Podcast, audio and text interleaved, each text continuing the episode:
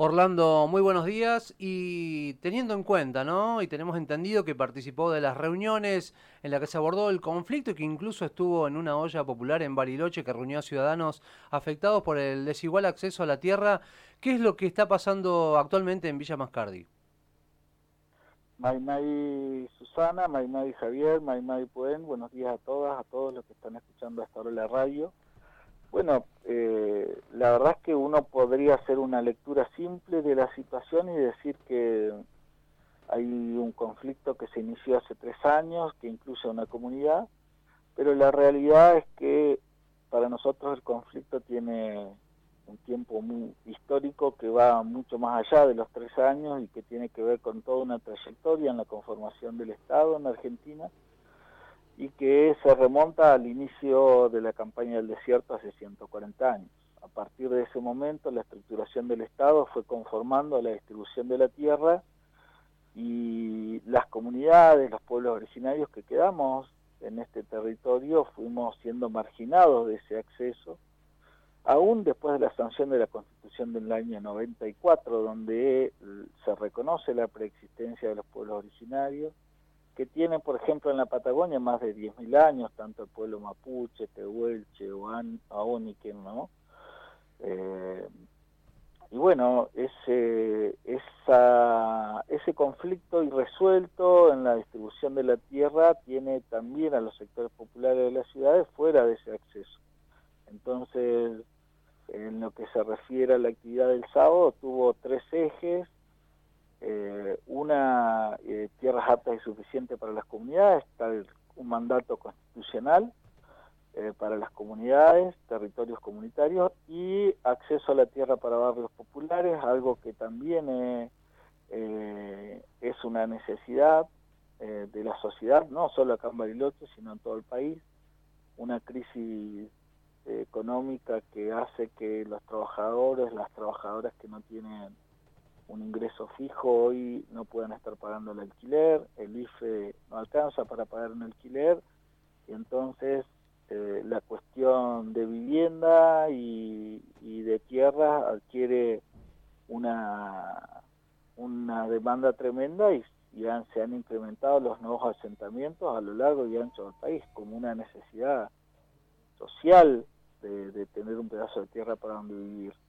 Y el tercer eje fue eh, no al racismo en Furilovche, tal como Furilovche es Bariloche. Eh, Furilovche es la palabra Mapuzungún que se utilizaba antes de, que hace 100 años llegara eh, el ejército argentino y planteara una nueva, una nueva manera de vivir. Así que más o menos en esa línea uno podría hacer un contexto histórico de dónde se, se desarrolla el conflicto, que por supuesto es mucho más amplio que lo que está pasando en Mascardi con una comunidad, pero por ejemplo en la provincia de Río Negro tenemos cinco órdenes de desalojo para comunidades, con lo cual nosotros estamos muy preocupados por la situación. Eh, hay problemas territoriales con empresarios, con empresarios extranjeros, eh, con la minería, con el fracking, un montón de situaciones que atraviesan eh, las comunidades, inclusive con la última nevada, una mortandad de animales que ronda el 70% en algunos sectores. Y bueno,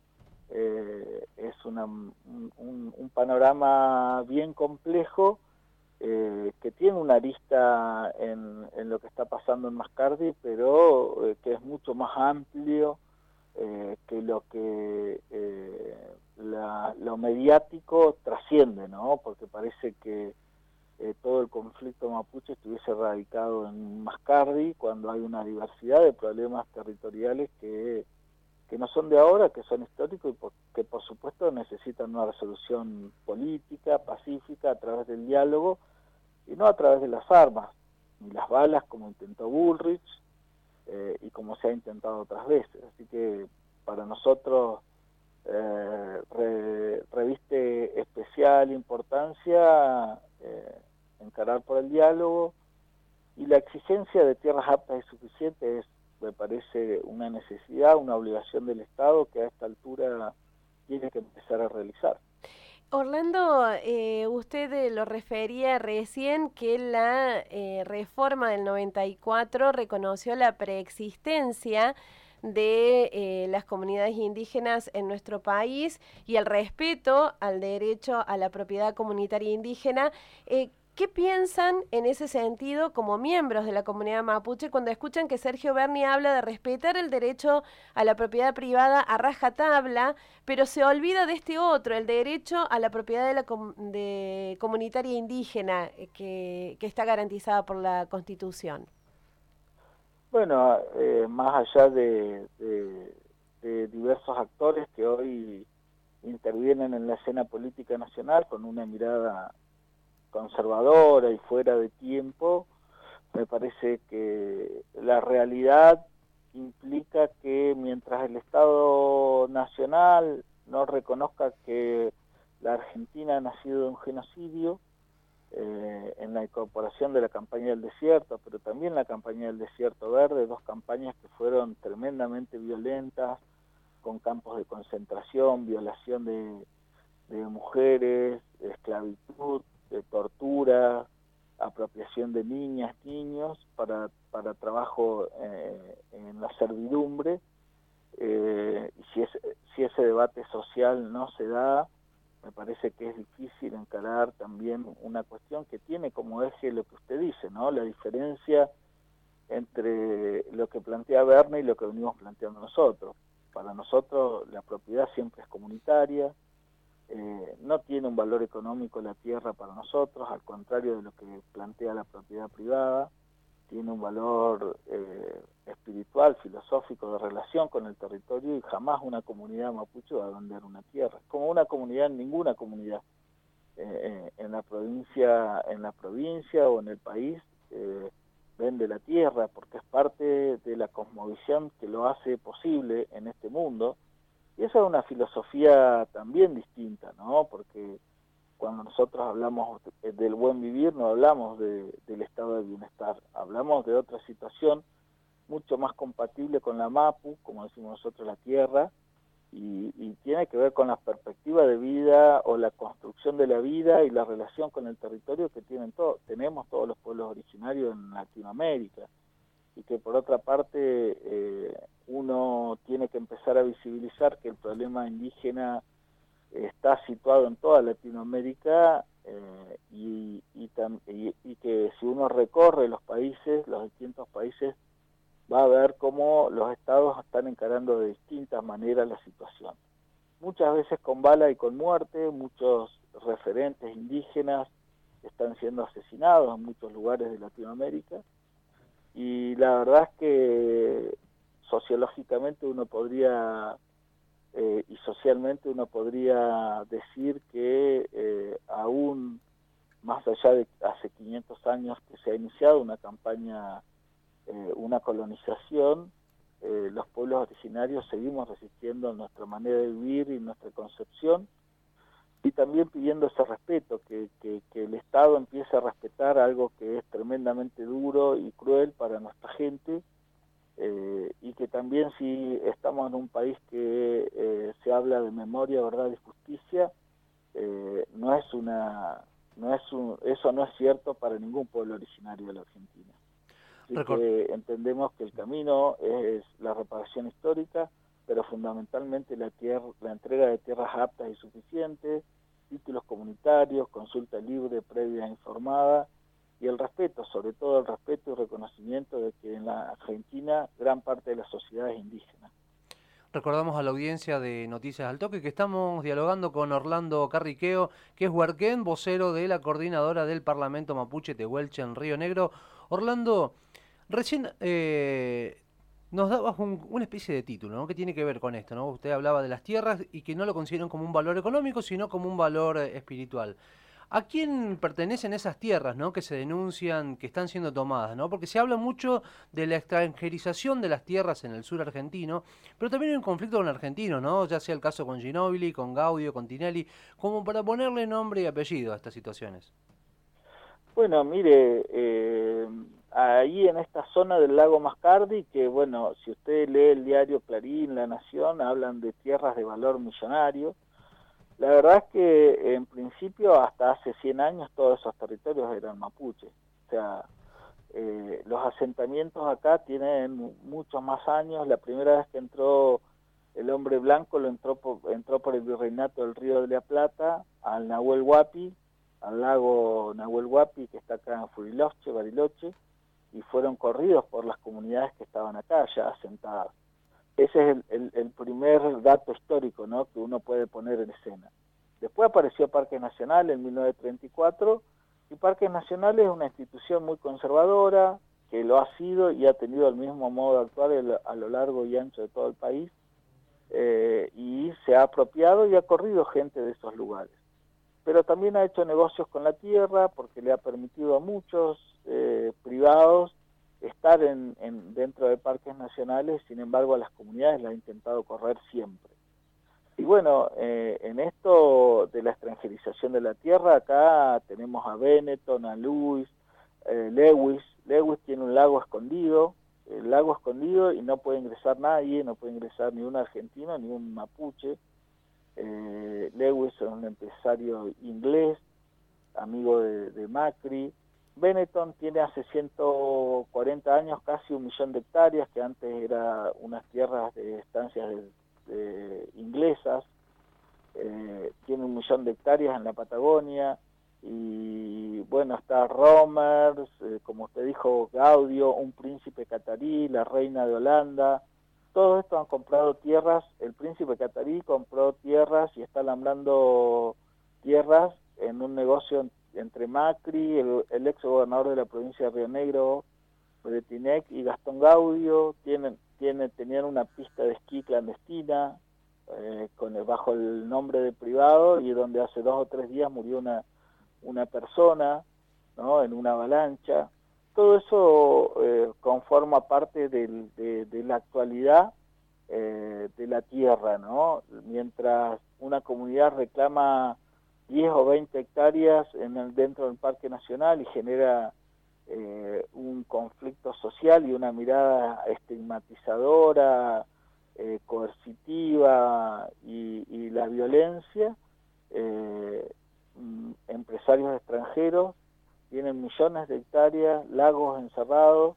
y eso no tiene la misma mirada ni de la sociedad ni de la prensa hegemónica eh, que alienta discursos de odio, racismo, xenofobia, como hace mucho tiempo no se vivía. Orlando, ¿cuál es la responsabilidad en todo este conflicto eh, de parques nacionales? Recordemos que eh, por un problema en parques nacionales perdió la vida hace dos años atrás Rafael Nahuel. ¿Cuál es la responsabilidad de parques nacionales en todo esto? Mire, la responsabilidad es total, ¿no? no solo en 1934 cuando se apropió de los territorios, sino en el transcurso de la historia, en esto que vengo relatando, de la posición frente a los pobladores indígenas que los fue corriendo, mientras por otro lado otros ciudadanos con más estatus que nosotros eh, fueron ingresando y hay un montón de propiedad privada dentro de los parques nacionales, más de 700, 800 eh, propiedades privadas solo en el Parque Nahuel.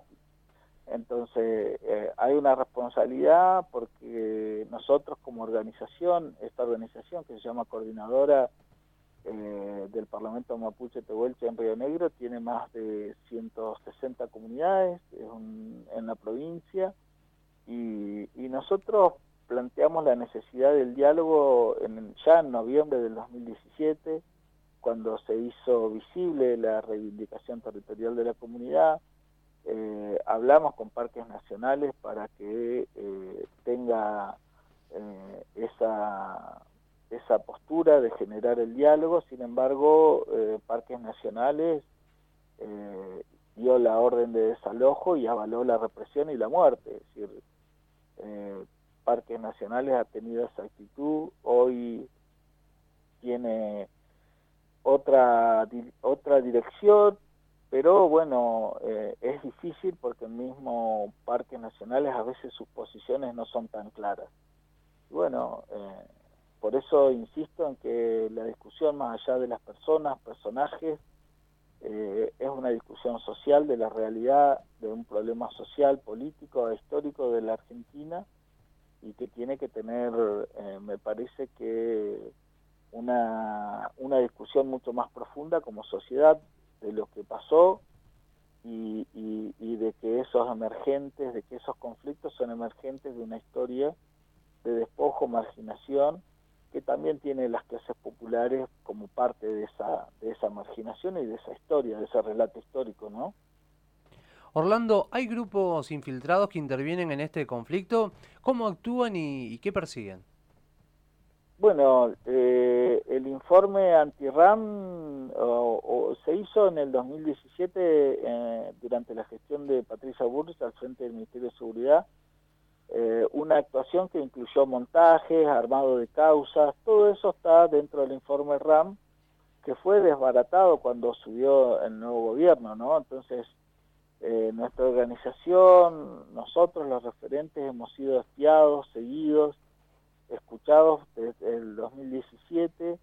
y por eso nosotros también eh, denunciamos que gran parte de, las, de, los problemas que se le endilga a la comunidad, de la violencia que le endilgan, de hechos terroristas, como dicen ellos, están, eh, están fueron hechos por personal de la AFI que trabajó en el territorio, que generó caos tratando de inculpar a la comunidad. Después, por supuesto que hay otros hechos que tienen que ver mucho más con, la autonomía comunitaria, que las comunidades, la comunidad cuando ha tenido que hacer una protesta lo ha hecho cortando ruta, la ruta que une eh, Bariloche y el Bolsón, como lo hace cualquier gremio, cualquier organización social cuando reclama eh, y que no tiene no tiene muchas más herramientas que un hecho disruptivo como puede ser el corte, el corte de una ruta nacional o de una ruta provincial o de una calle, ¿no? Entonces me parece que el hecho de ver de manera distinta eh, solo por el hecho de ser comunidad tiene que ver mucho más con lo que se ha generado desde la prensa con lo que en realidad el hecho significa en sí, ¿no? Nosotros por supuesto que a mucha gente no le gustan los cortes de ruta, pero no hay, eh, hay una, una mirada distinta de los medios eh, cuando se refieren a, las organizaciones sociales, eh, hay una mirada distinta cuando lo hacen los gremios y hay una mirada distinta cuando lo hacen los sectores de derecha. El sábado anterior el mismo corte lo, lo realizaron en una caravana que intentaba llegar eh, con una actitud fascista eh, y agresiva y violenta porque se habían armado para atacar a la comunidad una caravana por en defensa de, la patria y la propiedad privada, ¿no? Y esa misma gente cuando cuando lo paró la policía hizo un corte de ruta. Pero eso no estuvo en, en el reclamo de ese momento, ¿no? Bueno, entonces hay una perspectiva distinta, depende quién sea el que corte la ruta para reclamar lo que sea, ¿no? Me parece que, estamos eh, en una discusión que, ha estado bastante en estos tiempos y que, insisto, mientras la Argentina no reconozca que ha nacido un genocidio, eh, que gran parte de la sociedad es pertenece o viene de los pueblos originarios, no, no, no vamos a construir una sociedad distinta porque en todo caso todo el precepto de memoria, verdad y justicia no es cierto para los pueblos originarios y esa es una idea que, que está flotando, que tiene que la Argentina dar un paso en ese, el gobierno dar un paso en ese sentido para que también la discusión sea social. Hoy la discusión es entre actores políticos que tienen un rol en esta, en esta, en estas representaciones o en estos discursos, pero toda la sociedad se debe un debate en torno a lo que pasó en la Argentina.